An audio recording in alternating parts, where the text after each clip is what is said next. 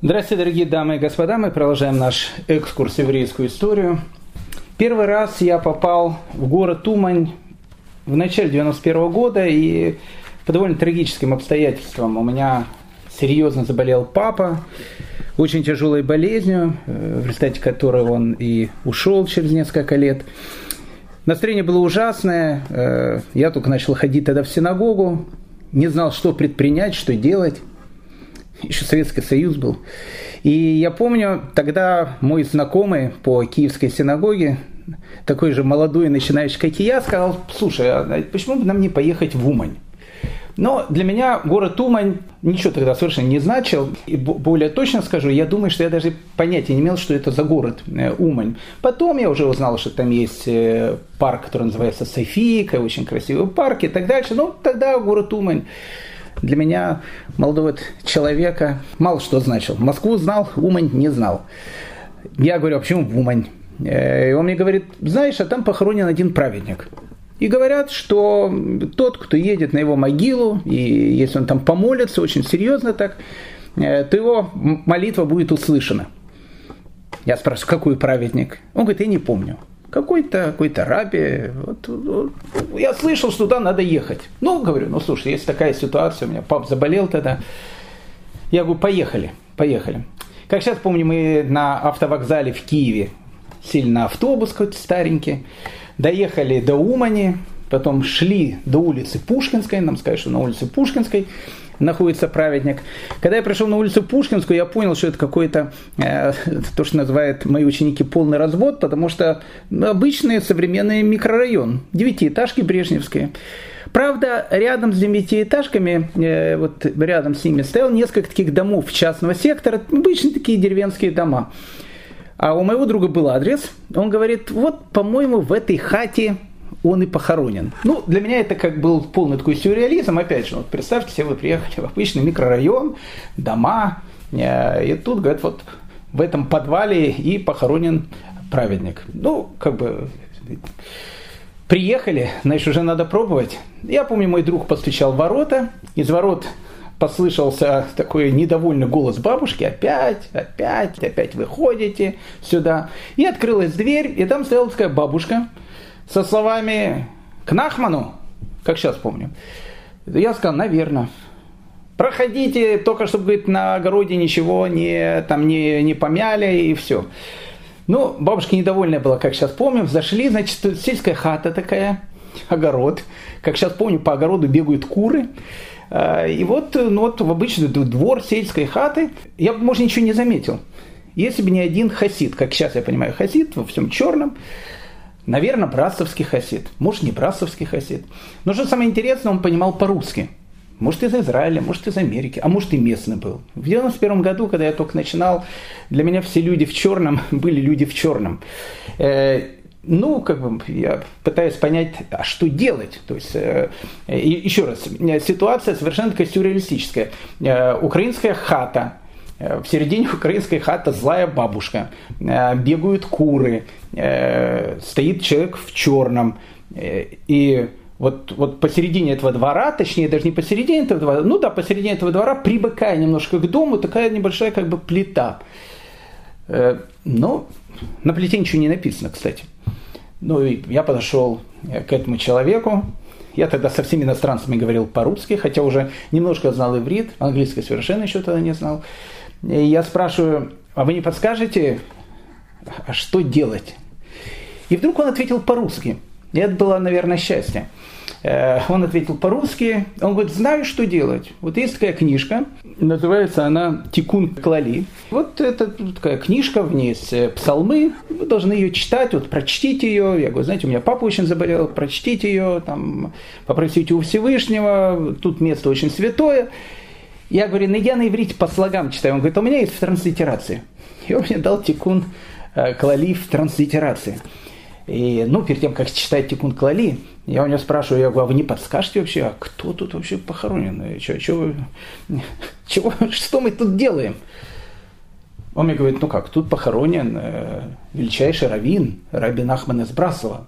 И тогда впервые я услышал это имя, Рабби Нахман из Брацлава, правнук Бааль Шем Това, один из самых, наверное, необычных раввина в конце 18-го, начало 19 века, умер он в 1810 году.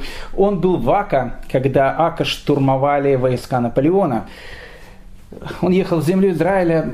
С ним, про него, поверьте мне, у нас минимум две лекции будет, так точно. Это необычный, совершенно необычный такой раввин. Это эпоха. Рабби Нахман из Брацлава — это эпоха. Не понятый, но эпоха.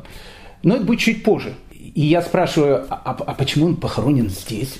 В огороде. Он говорит, потому что тут огород — это относительно недавно, да и дома на улице Пушкинской относительно недавно. Это кладбище. Это древнее еврейское кладбище. А Рабби Нахман из Брацлава, говорит этот хасид, как сейчас помню, похоронен тут не случайно. И вот он мне рассказал историю. Эту историю я услышал впервые. Она на меня произвела огромное впечатление. Она производит на меня это же впечатление спустя 29 лет. В мае 1809 года, говорит хасид, Рабби Нахман из Брацлава жил в Брацлаве. Там была его синагога, там были его ученики, поэтому он называется Рабби Нахман из Брацлава. И вот в мае 1810 года произошел пожар. Очень-очень сильный пожар. И сгорел дом Рабби Нахмана, сгорело пол Брацлава. Опять же, как говорил один известный шведский каббалист, мы его сейчас цитируем на наших уроках, Рав Карлсон, он говорил своему этому Хевруте, малышу, он говорит, дело житейское. В те времена эти вещи, было дело житейским. Эпидемии, пожары, смертность. И это было дело житейское. Времена, как говорится, не выбирают, в них живут и умирают. Мы не ценим то время, в котором мы живем. Но это уже, кстати, совершенно другая история. Так вот, он говорит, сгорел его дом, сгорела синагога.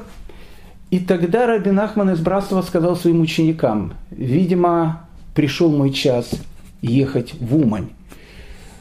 Почему ехать в Умань?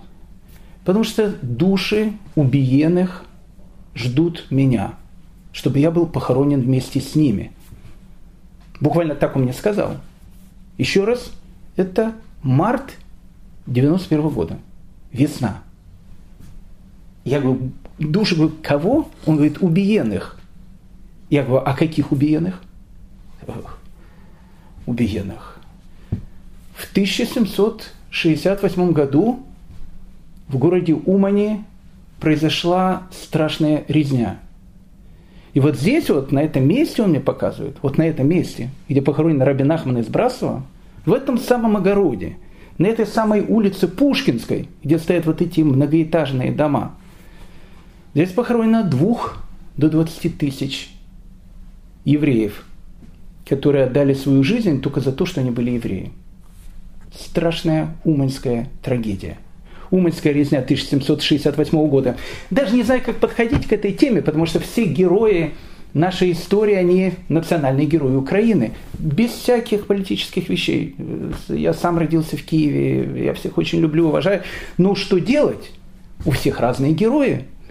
У нас герои — это царь Соломон, царь Давид, пророк Исаия, который сказал «перекуем мечи на оралы». Или Даниэль, или Нехемия, или Эзра, или Раби Акива. Это наши национальные герои. Что я могу сделать, если в тех землях национальных героев не все, но часть национальных героев – убийцы? Историю невозможно закрасить.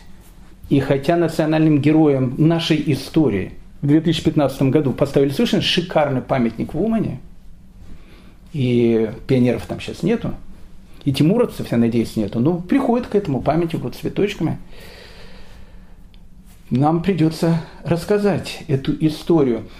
Тогда, возвращаясь к 1991 году, тогда я впервые узнал и про Рабби Нахмана, и про ту страшную уманьскую резню, на месте которой, там, где похоронены эти замученные жители Умани, и хотел быть похоронен великий праведник.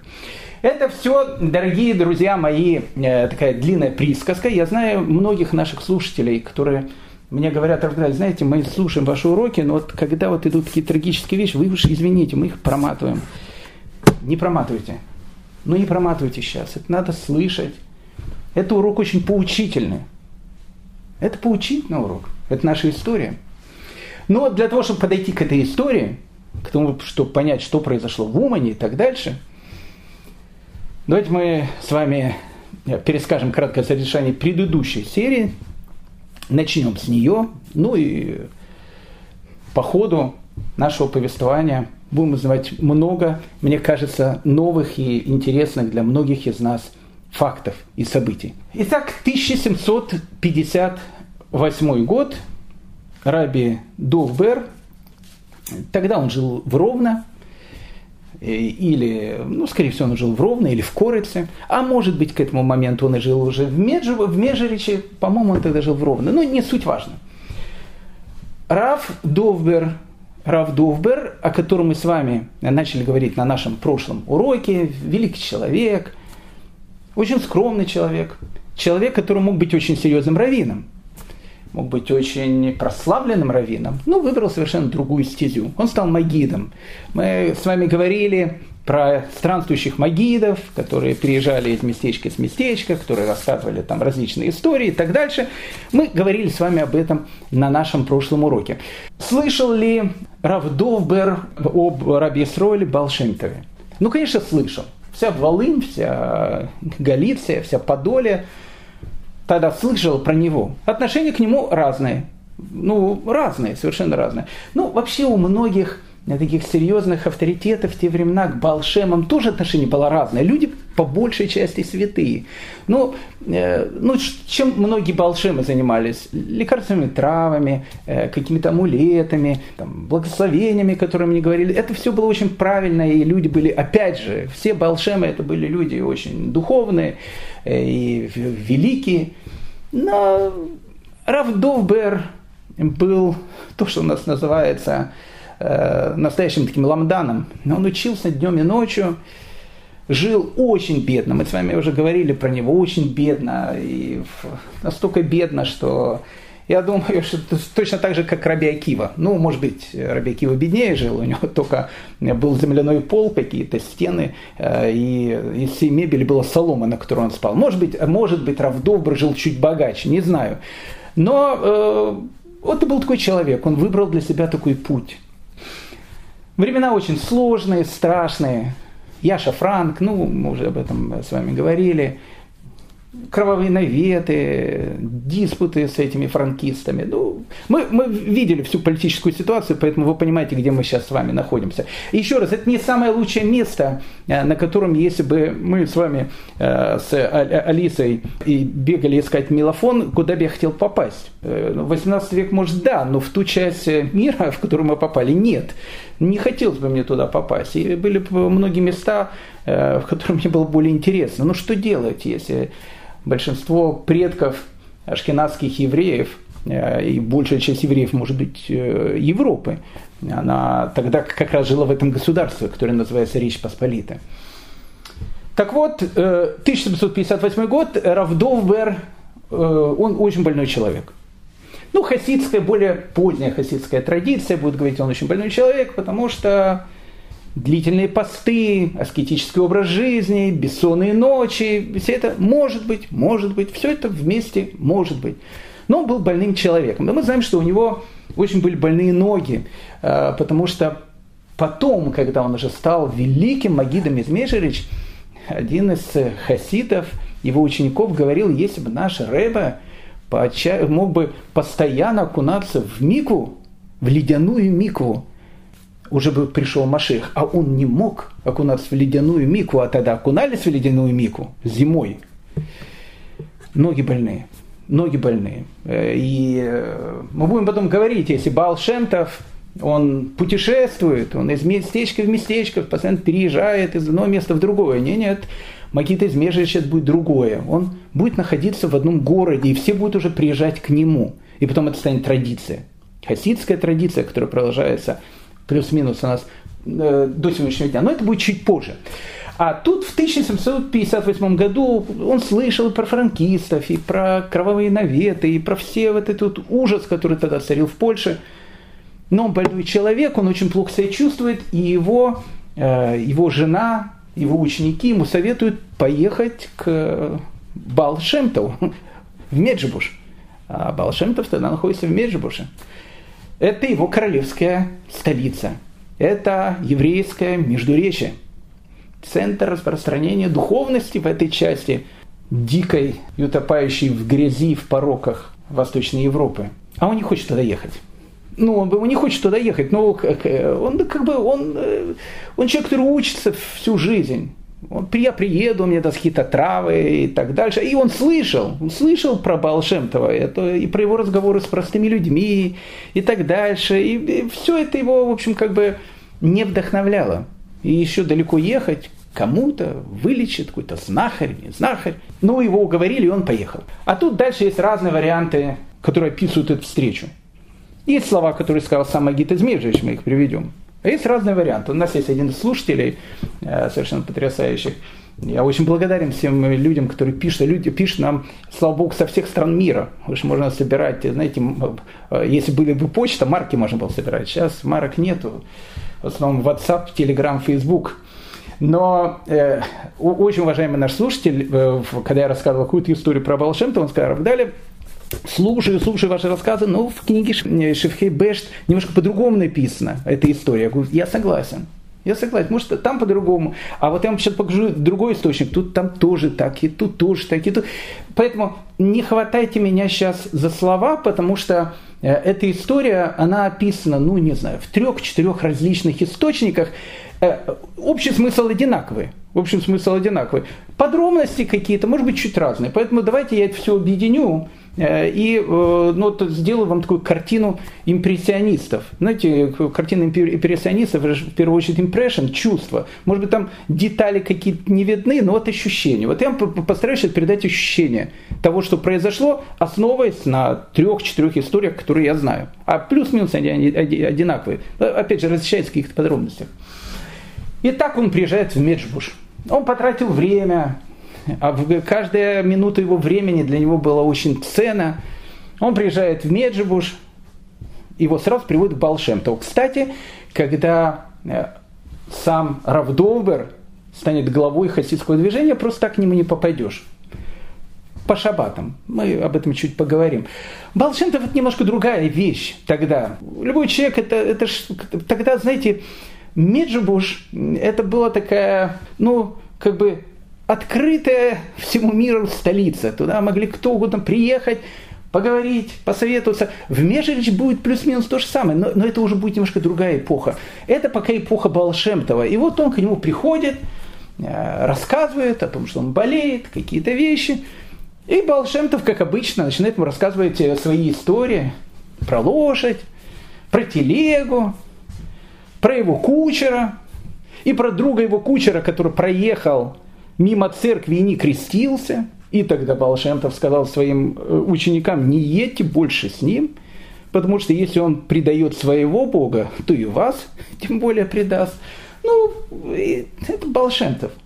Эта встреча, которая произошла, это встреча Рав Хаима Виталя и Ризали в XVI веке в Цфате. Ведь когда он приехал из Дамаска в Цфат, он же тоже попал в лавочку Ризали, а в лавочке продавали ткани.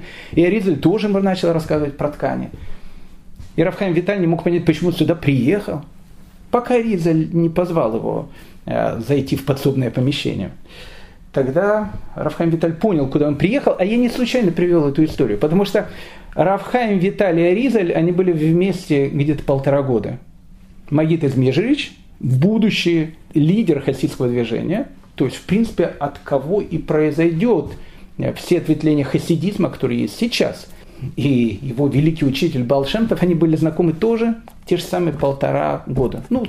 Плюс-минус месяц-два в одну или в другую сторону.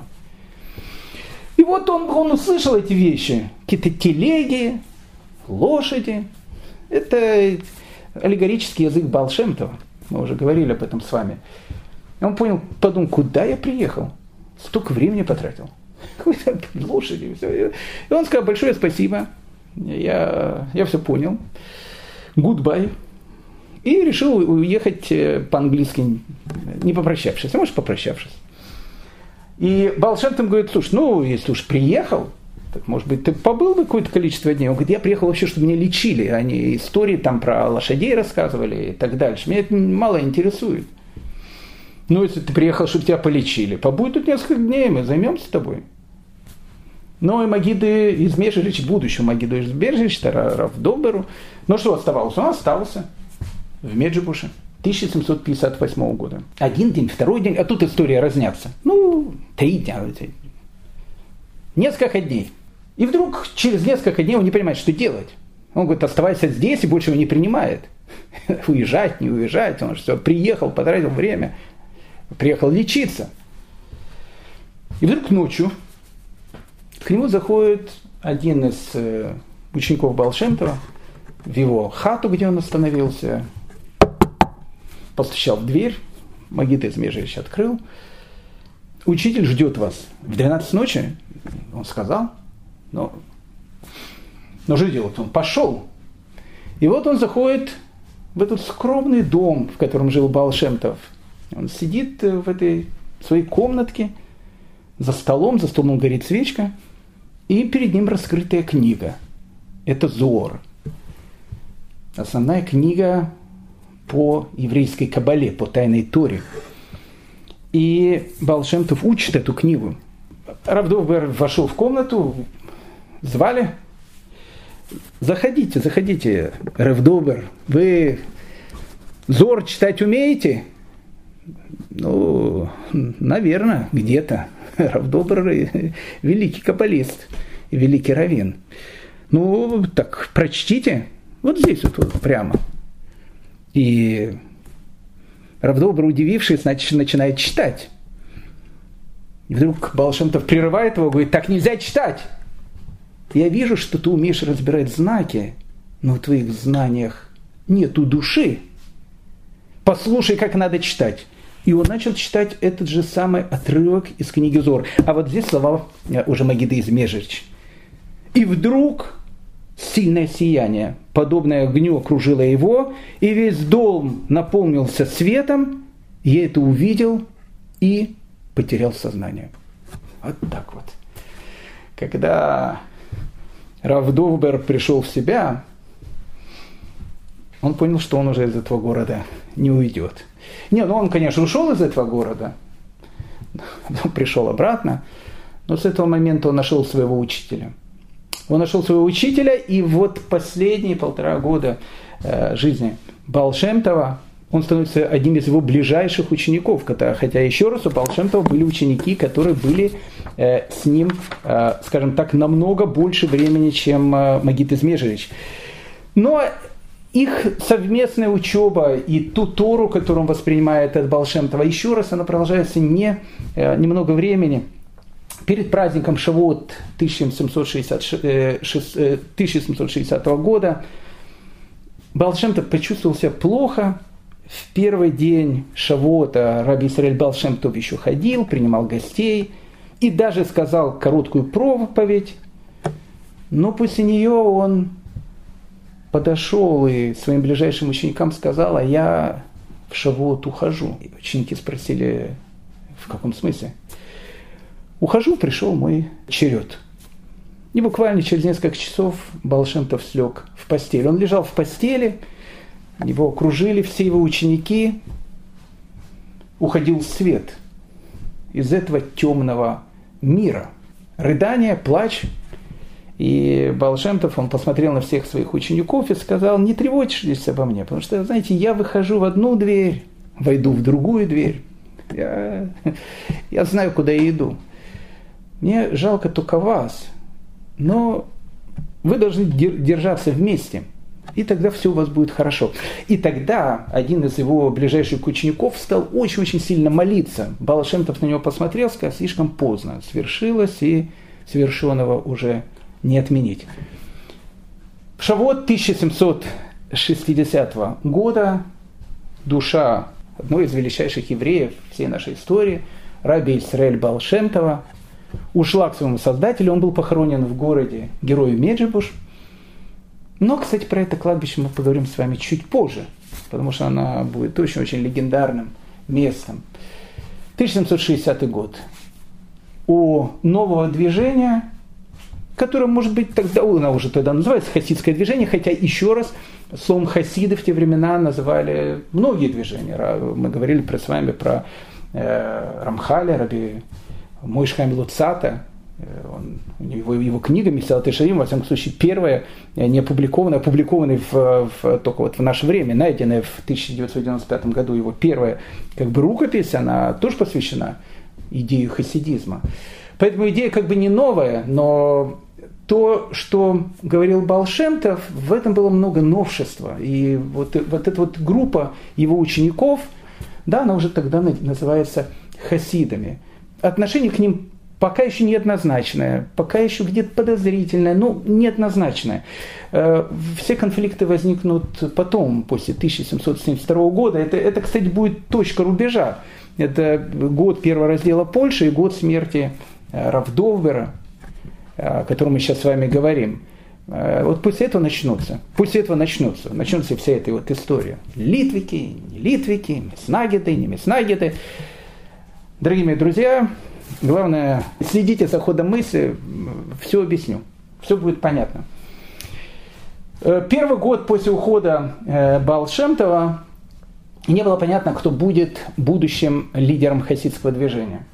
Ну, как бы не то, что не было понятно, как бы лидером вот этой группы учеников Бааль Шем Това стал его сын. Единственный, кстати, сын, которого звали Рав Цви Гирш. Великий человек, величайший человек. Так вот, Рав Цви Гирш первый год он возглавляет этот кружок ближайших учеников Бааль Шем Това. А потом рассказывал на протяжении всей жизни о том, что отец, когда он ушел в 1760 году, он постоянно приходил ему во сне. И однажды один из хасидов спросил: «Рав Цви, ваш папа, вы видите, он приходил к вам во сне, что вы видите?» А мы с ним разговариваем, я ему задаю вопросы. И какой же вопрос вы спросили у вашего папы? А я спросил у него, говорит, Рав Цви Гирш, а как нужно служить Богу?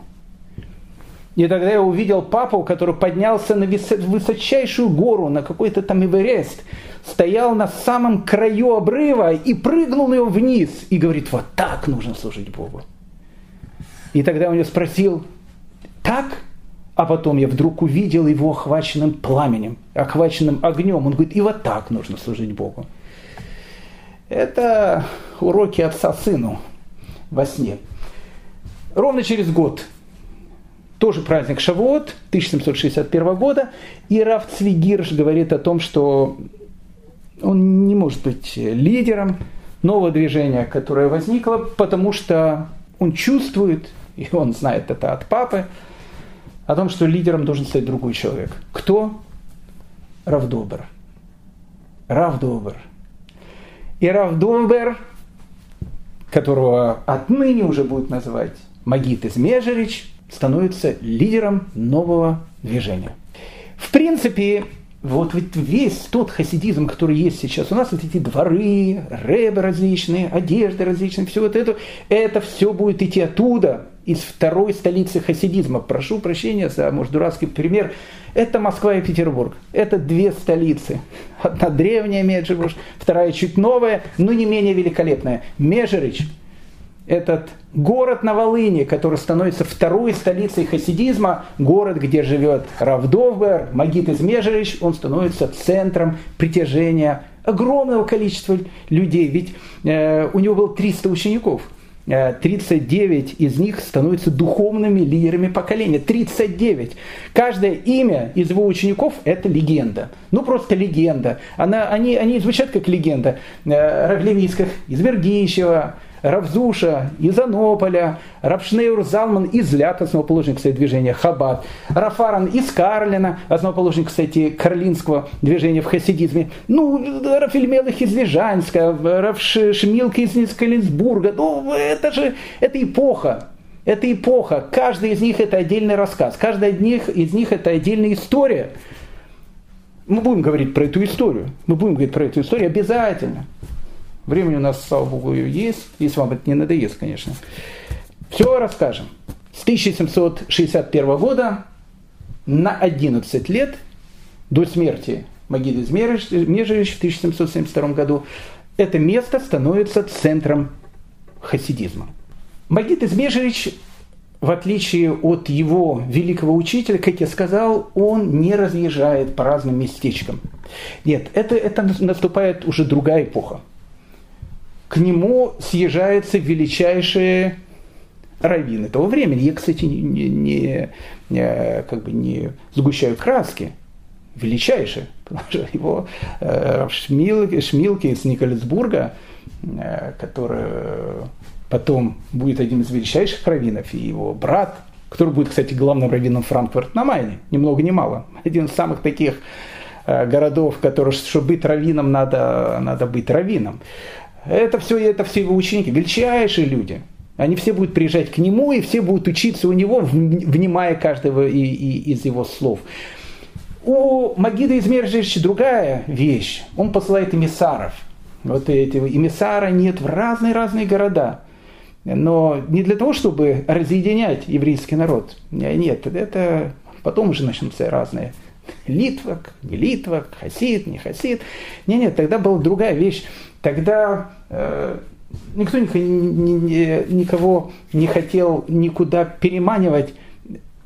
Просто знания, которые были получены от Бааль Шем Това, его видение Торы, его видение мира, хотелось, чтобы об этом знало побольше людей. И вот они начинают ездить из места в место. Межирич становится второй столицей хасидизма. Ну, есть, опять же, извините, прощения за дурацкий пример, если Москва – это город кое еще старинный, то Санкт-Петербург – это город пышный, с фонтанами, с фейерверками. Нет, в Межириче не было ни фонтанов, ни фейерверков. Но появляются уже новые традиции, которые будут потом одними из визитных карточек хасидизма.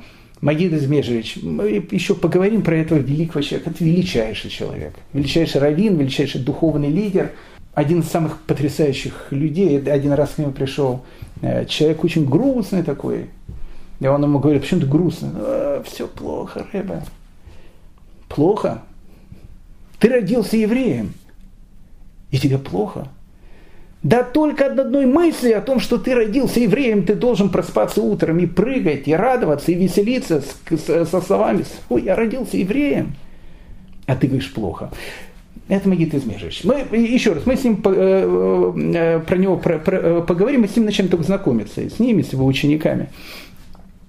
Но давайте я вас приглашу в город Межирич для того, чтобы посмотреть, а как это вообще все происходило. Ну, опять же, есть огромное количество хасидских историй, которые рассказывают, и там и чудеса, и все. Ну, вполне вероятно, все это правда. Ну, у нас же есть четкое правило. Кто верит в хасидские истории, тот дурак. А кто не верит, тот вероотступник, эпикойрос. Это вот эта грань. Грань очень тонкая. Но вот если мы отойдем от восторженных восприятий того, что там происходило, а хотелось бы отойти от этого для того, чтобы посмотреть, на это, скажем так, более скептическим взглядом. И скептический взгляд будет не менее восторжен, чем хасидский взгляд. А для того, чтобы посмотреть на скептика, прошу не любить и не жаловать. Я вполне серьезно говорю. Шломо Маймон. Это не герой моего романа. Несчастный человек, это типа Баруха Спиноза. Такой же несчастный, кстати. Он тоже родился на Украине, взял фамилию Маймон, тогда еще фамилии не было. Значит, он назывался Шломо Маймон, в честь Маймонида, в честь Рамбама. Выучил немецкий язык, полностью отошел от Торы. Я не скажу, что он был одним из первых представителей скалы, которая тогда будет подниматься и возникать. Это вот движение просвещения. Но это не то просвещение. Это просвещение за то, чтобы просветить евреям и перестать быть евреем. Об этом будем долго с вами говорить. Скажем так, просветители его назвали своим предвестником. Я не думаю, что он был бы их предвестником. Он просто был несчастным человеком типа Спинозы, ищущим таким. Выучил немецкий язык. Хотел всю жизнь казаться немцем, немцы его не принимали к себе. Он стал философом. Он критиковал Канта. И Кант говорил, ничего себе еврей. Это же... А этот человек был... Некоторые считали, что он был уровнем Канта. Они с Кантом дискутировали. Ладно, я не хочу рассказывать про Шломо Маймона, потому что в данной ситуации нас интересует не он. А в данной ситуации нас интересует взгляд скептика.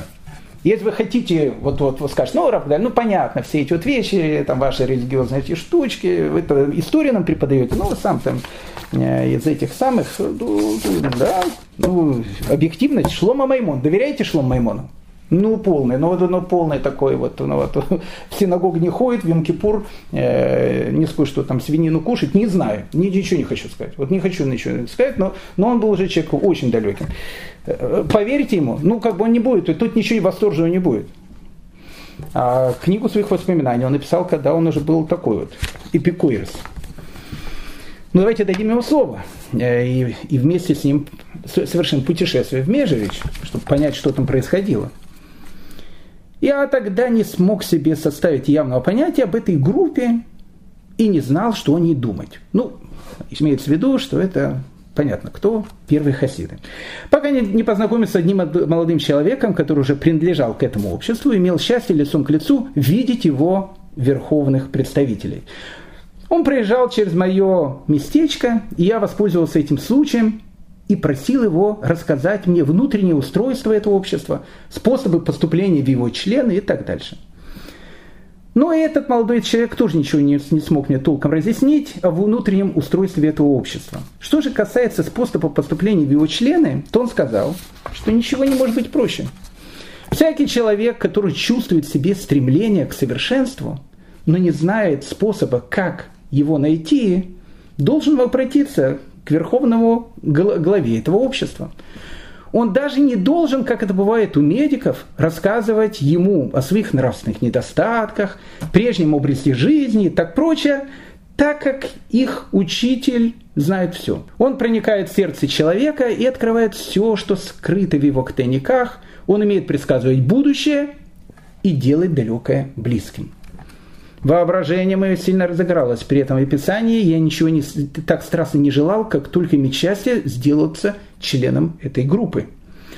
Я решился, поэтому предпринять путешествие в Межирич, где находился их верховный глава Рав Довбер. Я с величайшим нетерпением ждал окончания срока моей службы, которая должна была продолжаться еще несколько недель. Когда срок это наступил, и я получил свой гонорар, то вместо того, чтобы отправиться домой, мое семейство жило всего в 2 милях от этого места, я тотчас же предпринял свое благочестивое путешествие, которое продолжалось несколько недель. Наконец я прибыл в Межирич. Отдохнувши немного от дороги, я отправился в дом верховного главы в полной уверенности, что он немедленно меня примет. Но мне сказали, что он пока не сможет говорить со мной, но что я приглашен к субботнему столу вместе с другими гостями, приехавшими вместе со мной, и я буду иметь счастье видеть святого мужа лицом к лицу и слушать из уст его самые высокие учения, так что этот публичный прием можно считать частной аудиенции. Интересная вещь, да?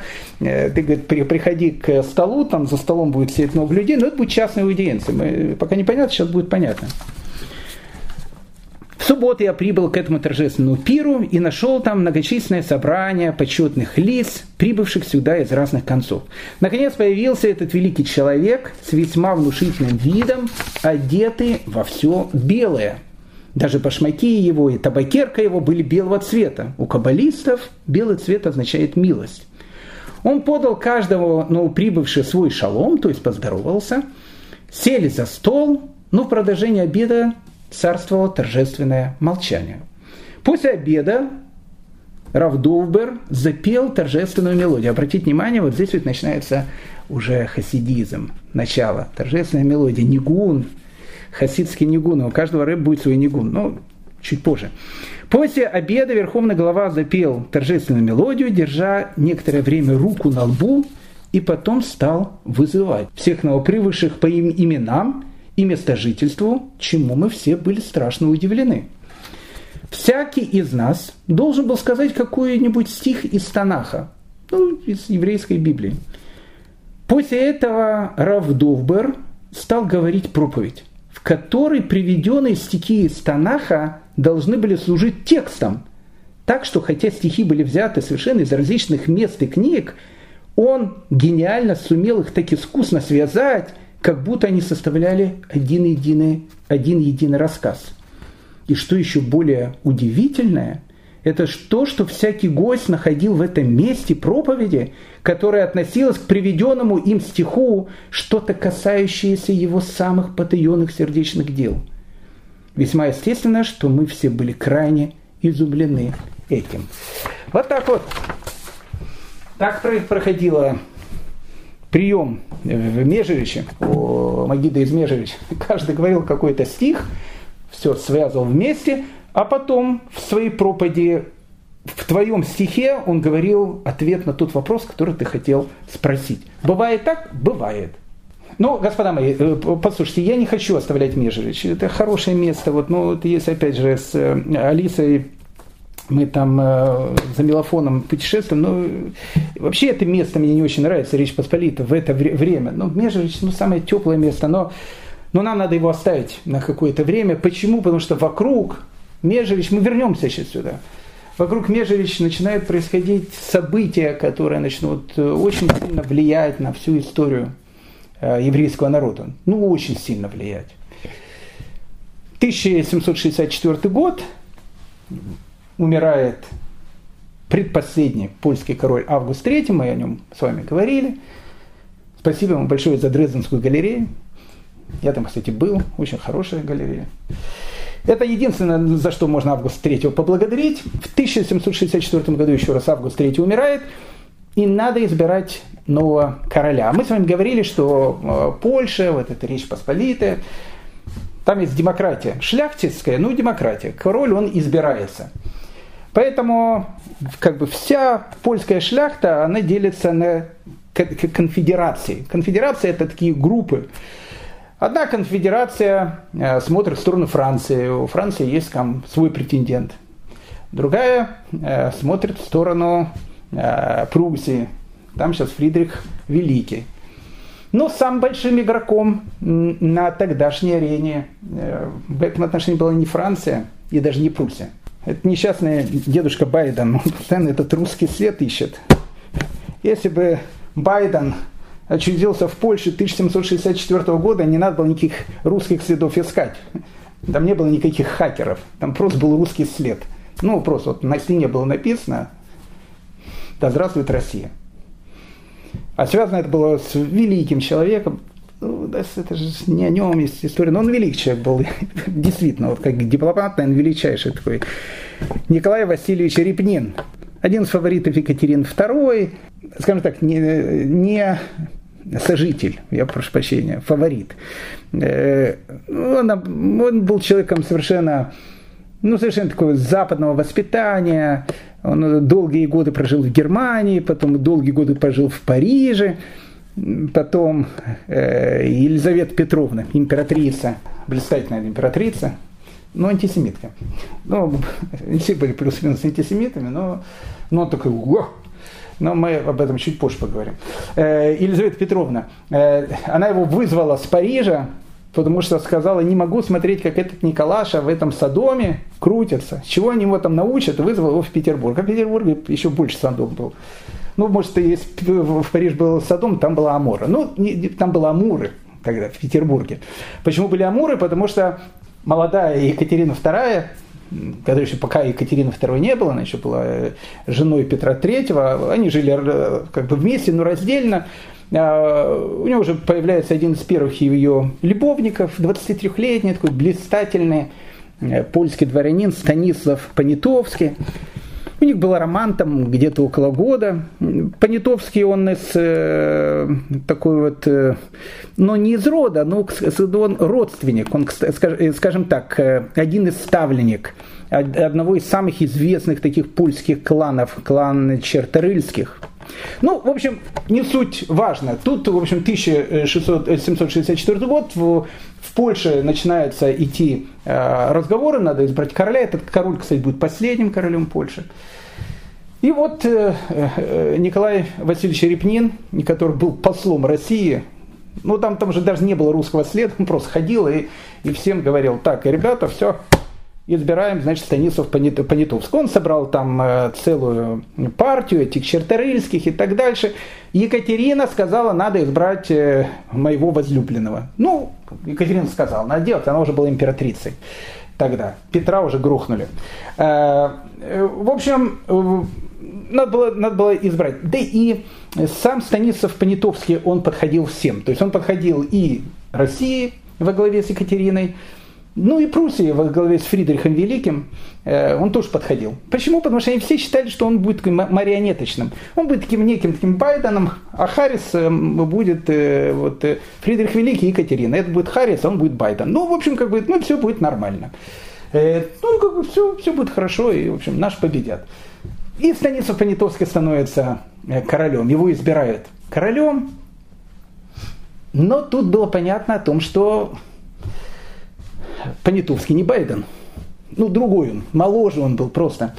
И когда Харрис, в виде Екатерины или Фридриха, начал ему что-то говорить, он начал говорить, слушайте, ребята, извините, он сказал фразу тогда, которая всех напугала, говорит, я хочу поднять Польшу с колен. Что значит поднять Польшу с колен? Мы тебя ради этого, что ли, избирали? Ты должен с нами сотрудничать. Польшу с колен хочешь поднять. А дальше он начал какие-то реформы, хотим отменить либериум вето. Ну, этот совершенно идиотский закон, который был тогда в польском парламенте, о том, что любой шляхтич мог просто прийти и отменить полностью все. То есть, все голосуют за, а он абаба-яга против. Он поднимает руку и говорит, я не хочу. Ну и все, и не принимает закон. Но это был бред полный. То есть, демократия, доходящая до высшей формы шизофрении. Ну, это тоже был либериум вето. Это тоже, кстати, грохнуло саму Польшу. И он хотел отменить, он начинает реформы. И Екатерина говорит, слушайте, ничего себе, так мы-то его не избирали.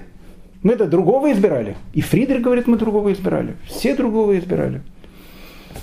А он начал показывать зубки. А зубки не надо было показывать.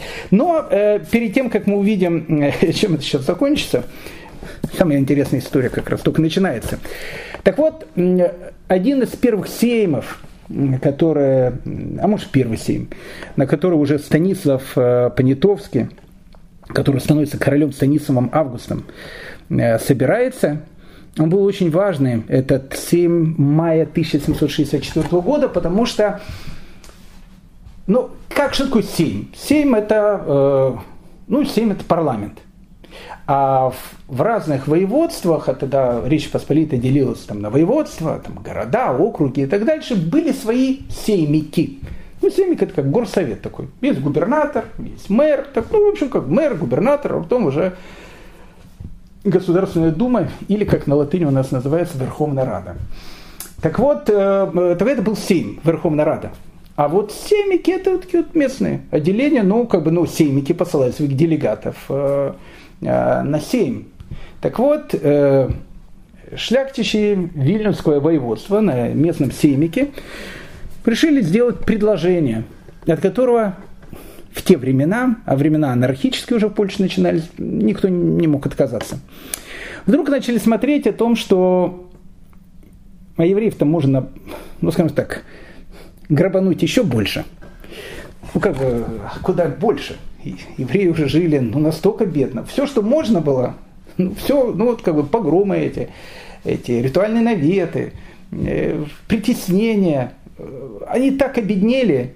Это же не евреи уже 16 века Польши. Это евреи местечек, которых мы будем видеть, которые будут рисовать нам все эти это уже бедные евреи. Куда их больше грабить? Ну, решили, пограбить можно, оказывается, больше. Потому что вдруг они увидели, что согласно закону 1717 года, евреи Речи Посполитой, а она состоит из двух таких частей, одна называется Польша, вторая называется Литва.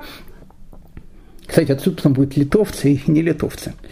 Одна называется Польша, называется Литва, то все евреи, они платили, единый налог, то есть единую какую-то сумму, которая была зафиксирована. которые они должны были заплатить. Ну, допустим, евреи Польши платили 220 тысяч злотых, огромные деньги, а евреи Литвы платили 60 тысяч злотых. Ну, то есть вместе государство получало, соответственно, 280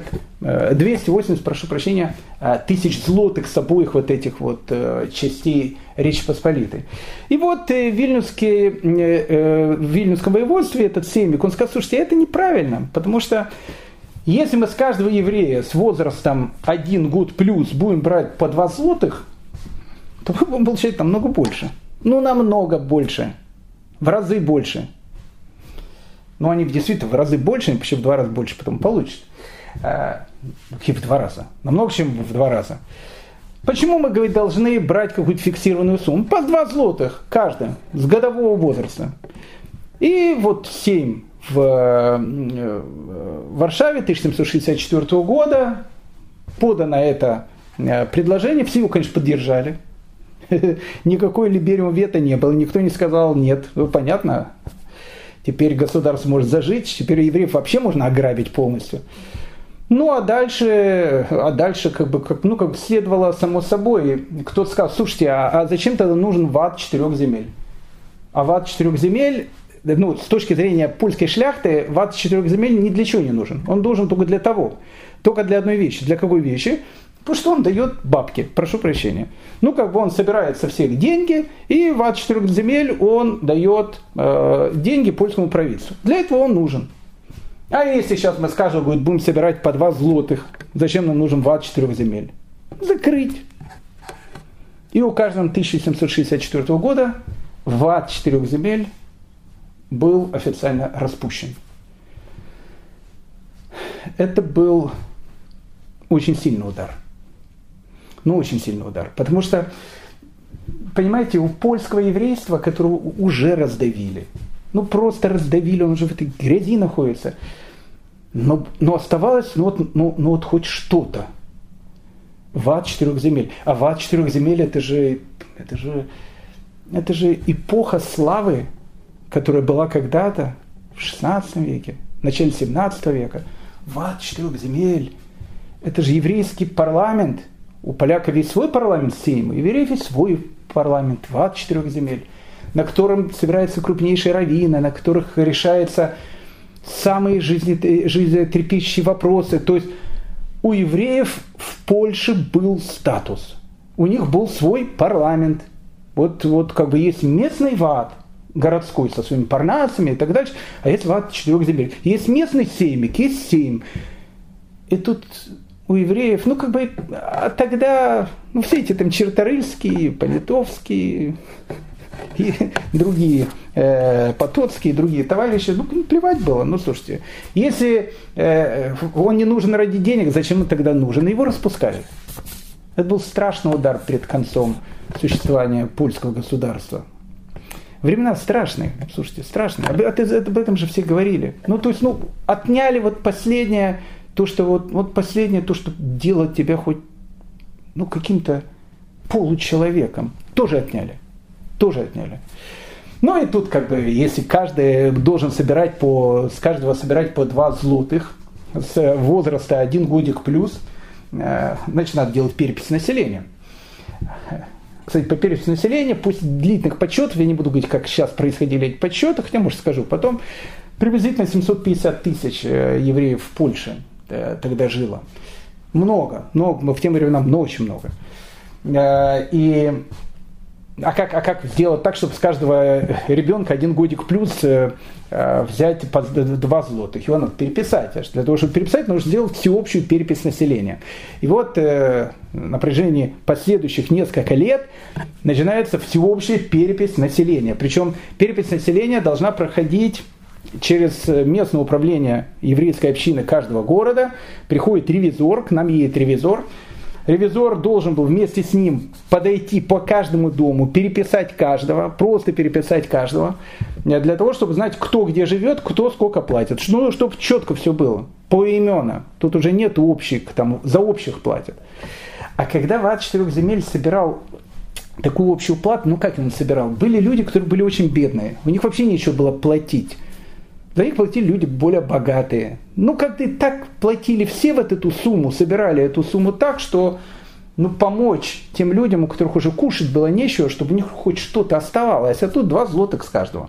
Причем с каждого. И с Абрамовича, у которого там футбольные клубы, и с Рабиновича, который там, с копейки на копейку, работая инженером в советском там, каком-то управлении, перебирает на 120 рублях. Живет. Одна и та же сумма. И начинает переписывать. Ну, конечно, тут начинаются всякие истории, мы не будем в них ходить, но это отдельная глава еврейской истории. Приходят эти тревизоры, знают о том, что он должен прийти, парнасы общин кричат, все, все бедные, бедняки и маленькие дети, куда-то уходите, уходите куда-то. И тут начинаются эти уже, пишут доносы. Там, в местечке таком-то обнаружили еврейских детей и бедноту, спрятанную в роще около реки. Значит, обнаружили. Каких-то начали прятаться в каких-то подвалах, еще что-то. Ну, взятки, конечно, давали, понятно, если это были местные ревизоры. Но, допустим, в таком городке, как Болехов, там, ну, пишет очевидцы эти события, там было 1300 человек, а записали 883. Вот видите, то есть, кого не записали? Не записали вот всю эту бедноту, старались так сделать, чтобы... Поэтому, когда там вышло 500 чем-то тысяч человек, уже не помню эту точную дату, это не совсем точно. Поэтому, когда прибавляют, сколько могли спрятать, а берут из этой Болеховский случай, было 1300, записали 883. Получается 700 чем-то, там 750, не помню. Общая сумма, которую говорят современные историки, сколько было евреев в Польше. И все это, в общем, начинается переписываться и так дальше. Но мы возвращаемся к Варшаве, нашему Станиславу Августу, новому польскому королю, который, в принципе, говорит, что, значит, польская life meta, имеет значение в смысле. Надо, говорит, поднять Польшу с колен. Ну, Екатерина говорит, слушайте, секундочку, Фридриху. Мы-то другого дядю ставили. Мы-то думали, что он Байден. Мы-то Харрис не ставили. Что это он? Нет, точнее так, мы-то ставили Харрис.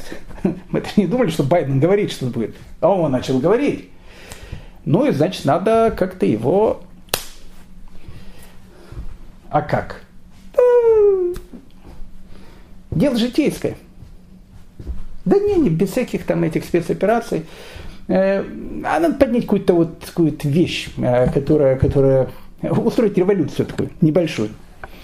Устроить небольшую революцию в Польше. А в Польше тогда революцию устроит, расплюнуть. И Россия начинает устраивать эту революцию вместе с Фридрихом. Решили поднять вопрос о диссидентах. Ну, не надо сейчас сразу начинать эти вот вещи, Равгдаля, слушайте, какой вас там клонит, там все эти... Это не те диссиденты, все, мы в политику не... Тогда были не те диссиденты, это были другие диссиденты. Диссидентами тогда назывались православные и протестанты. Их назвали диссидентами.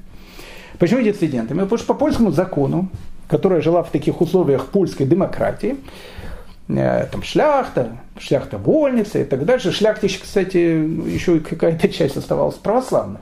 Мало, практически уже не было. Ну, когда-то было больше. Так вот, по польскому закону основные, скажем так, должности в польском государстве, допустим, королем, мог стать только католик. Ну, вообще, то есть, самые такие серьезные должности государства мог занимать только католик. Не православные и не протестант. Ну и тут Екатерина говорит, ну как же так? Это же давят, ущемляет в правах православное население, мы это не потерпим. Ну как бы до этого все терпели многие годы, но сейчас же как бы другая политика. Мы, говорит, не потерпим это. Ну и тут Фридрих II, он говорит, мне, говорит, в принципе, плевать. Мы, говорит, толерантны.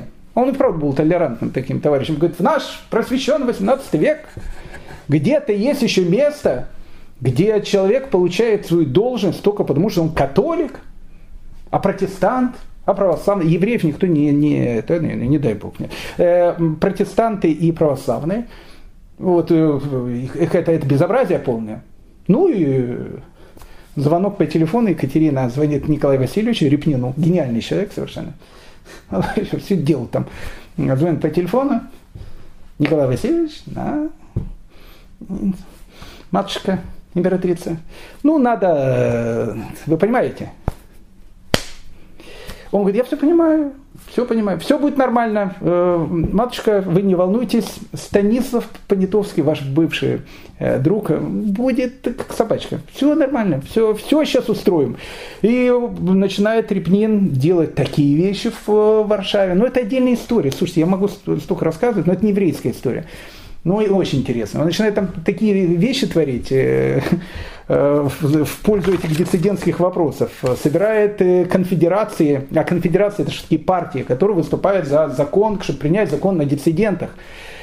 А сам Станислав Август, он, кстати, человек прогрессивный в этом отношении. Может быть, он его и поддержал бы, но так как он видит о том, что, в принципе, закон-то идет не ради православных и протестантов, а закон, чтобы ему просто по голове дать, он как бы хочет какую-то вольность еще у себя оставить. И Чарторыйские начали, это вот партия олигархическая, которая его помогла избрать, они тоже начали быть более несговорчивыми. Ну и тогда Николай Васильевич Репнин стал арестовывать прямо в Варшаве самых несговорчивых дворян, духовных лиц и держать под арестом.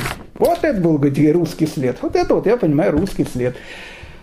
Ну и вот здесь, в принципе, и начинается наша история в конце нашего урока. И когда вот стали вот эти вот вещи, вопрос о диссидентах принимает Станислав Понятовский это постановление о том, что уравнять в правах и православных, и протестантов. А тут поднимается новая партия, новая конфедерация, тогда это же группы, партийные группы, новая конфедерация, которая, в общем, как бы, которая абсолютно против этой идеи. Конфедерация, которая была очень-очень такая консервативная, которая считает о том, что то, что сейчас собирается делать, это полное безобразие. И вот в 1768 году они собираются в городе Баре и делают так называемую Барскую конфедерацию. То есть это несогласные с политикой польского правительства. То есть говорили тогда по-другому, что они говорят, мы не согласны с влиянием России на Польшу. Но имелось в виду все.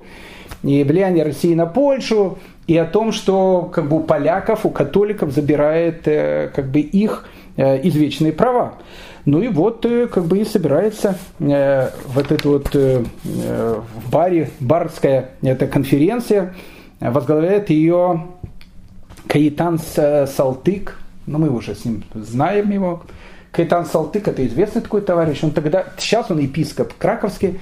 Мы его еще пару лет назад знали как епископа Киева. Это тот самый Каэтан Солтык, который устроил вот этот известный, самый кровавый, житомирский кровавый наверх. Да это был человеком, ну это просто Аман такой был, Амалек. Но, в общем, как бы это компашка. Она собирается, Барская конференция, и начинается гражданская война.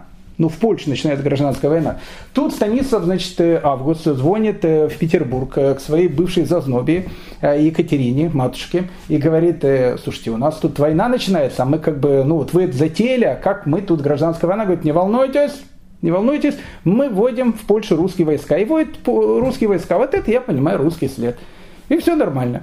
И польские войска, они соединяются вместе с русскими войсками, для того, чтобы как бы победить вот этих вот конфедератов, которые собрались в этом Барской конференции, которые выступали против того, чтобы этим диссидентам давали права. И вот тут, в принципе, начинается наша история, о которой я хотел как бы рассказать. Длинное такое вступление было.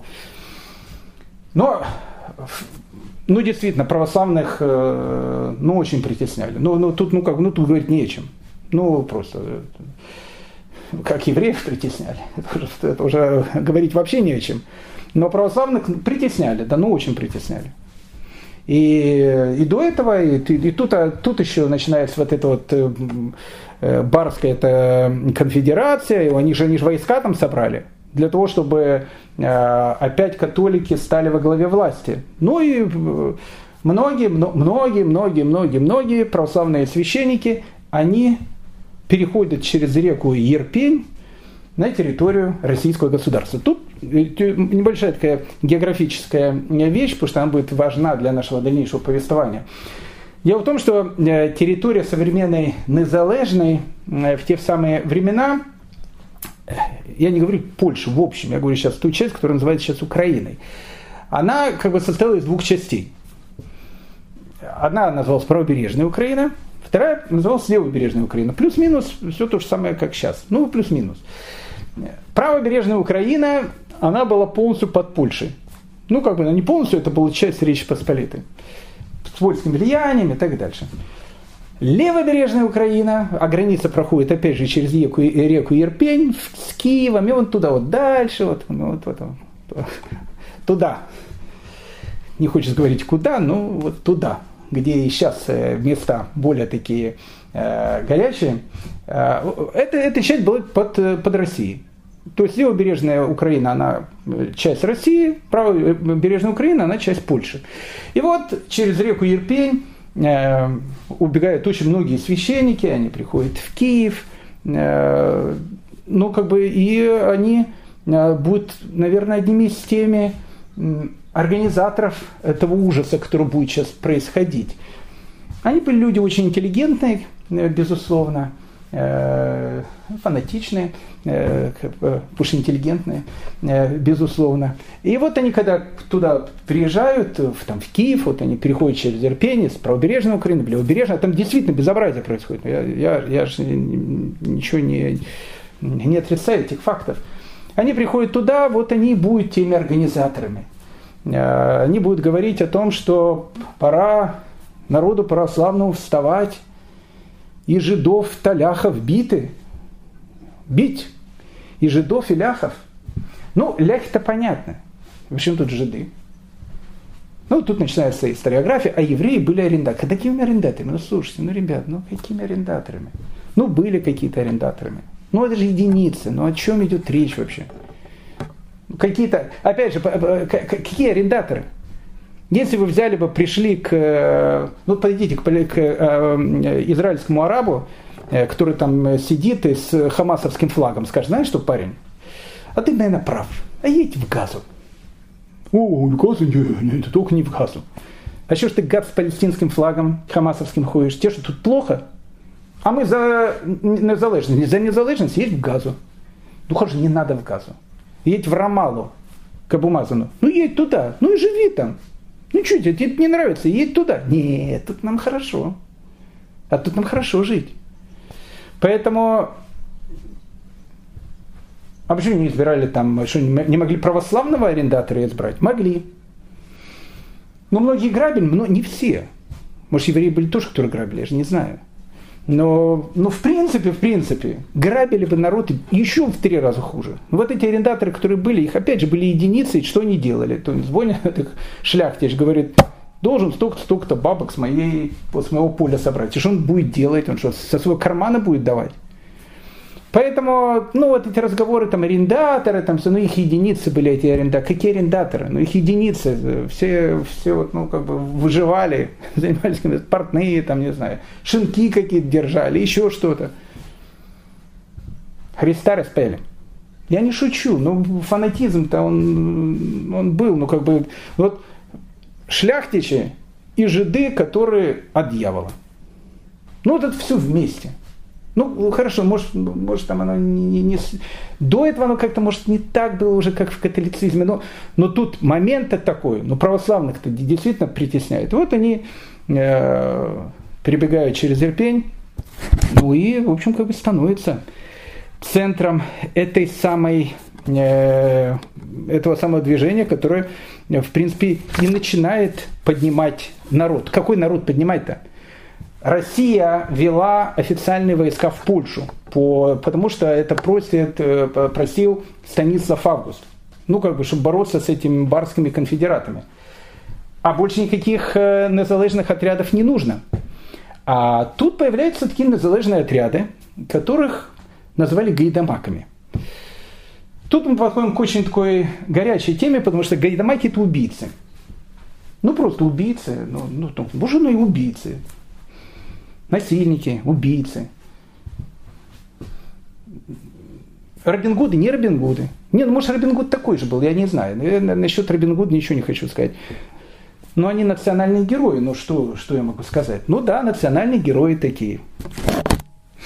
Ну, давайте постараемся быть более-менее объективными. Я не знаю, могу ли я быть более-менее объективным, но давайте постараемся. Что такие гайдамаки? Гайдамаки – это вообще слово турецкое. Переводится оно как «разбойники». Ну, это правильный перевод слова «разбойники». То есть сейчас Россия с левобережной Украины в правобережную Украину вводит войска. Они соединяются с польскими войсками, а потом, опять же, чтобы бороться с барскими этими конфедератами, которые идут за то, чтобы не подчиниться указу короля Станислава о том, чтобы принять законы диссидентов, дать общие там права. А тут такие вот отряды. Причем отряды, которые нет регулярной армии, которые просто переходят границу и начинают делать, что они делают. Начинают ли они заниматься своим бандитизмом в 1768 году? Да нет. Они до этого занимались бандитизмом.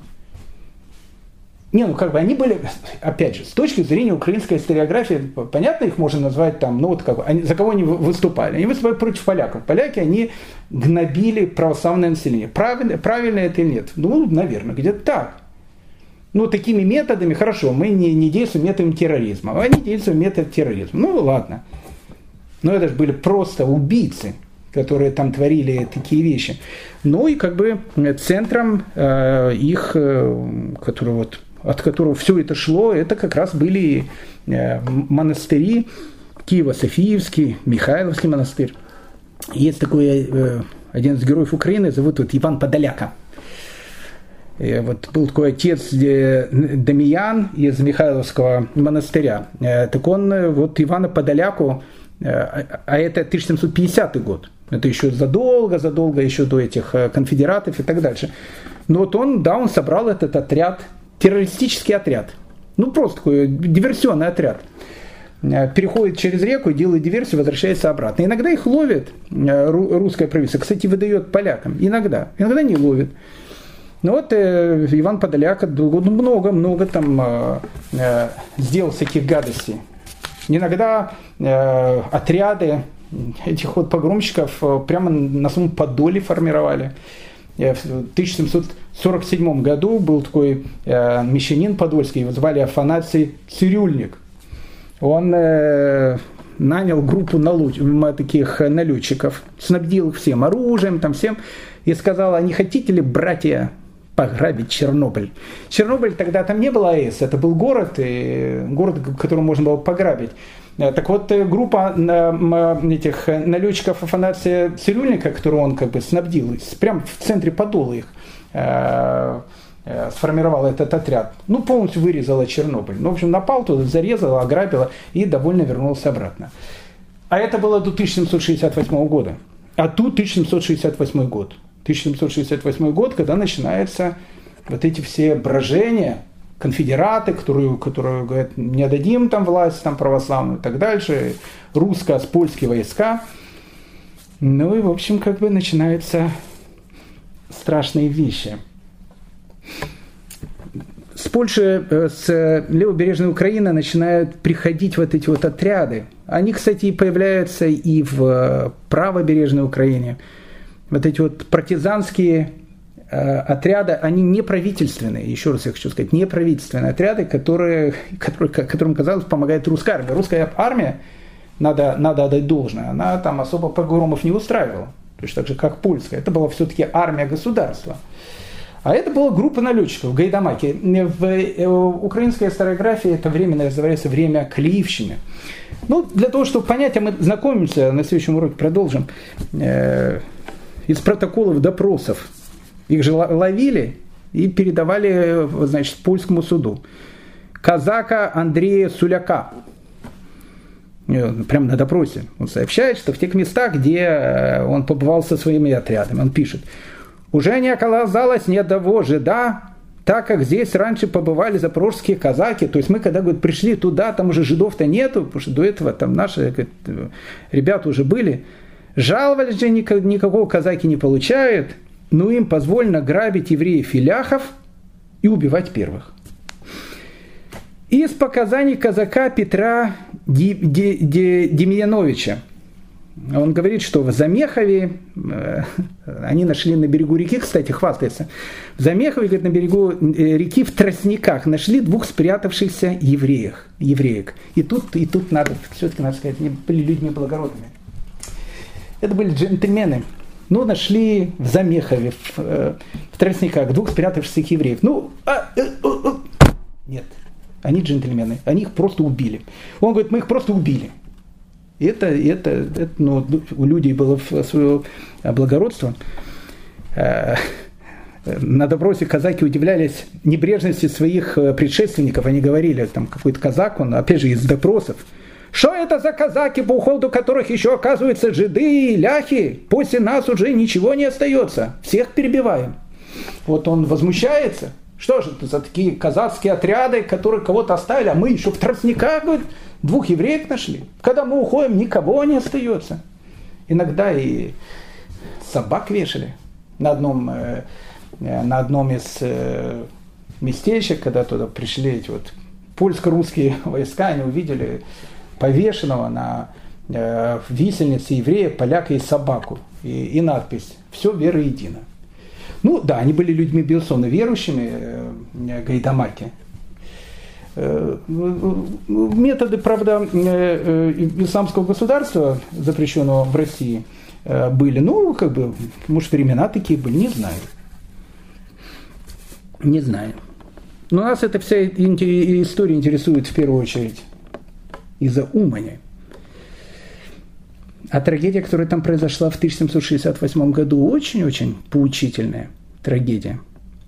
Но об этом, дорогие мои друзья, уже в следующий раз. Я всем желаю всего самого доброго, хорошего. Будьте счастливы. И самое главное, побольше улыбайтесь. Всем всего самого хорошего. Спасибо.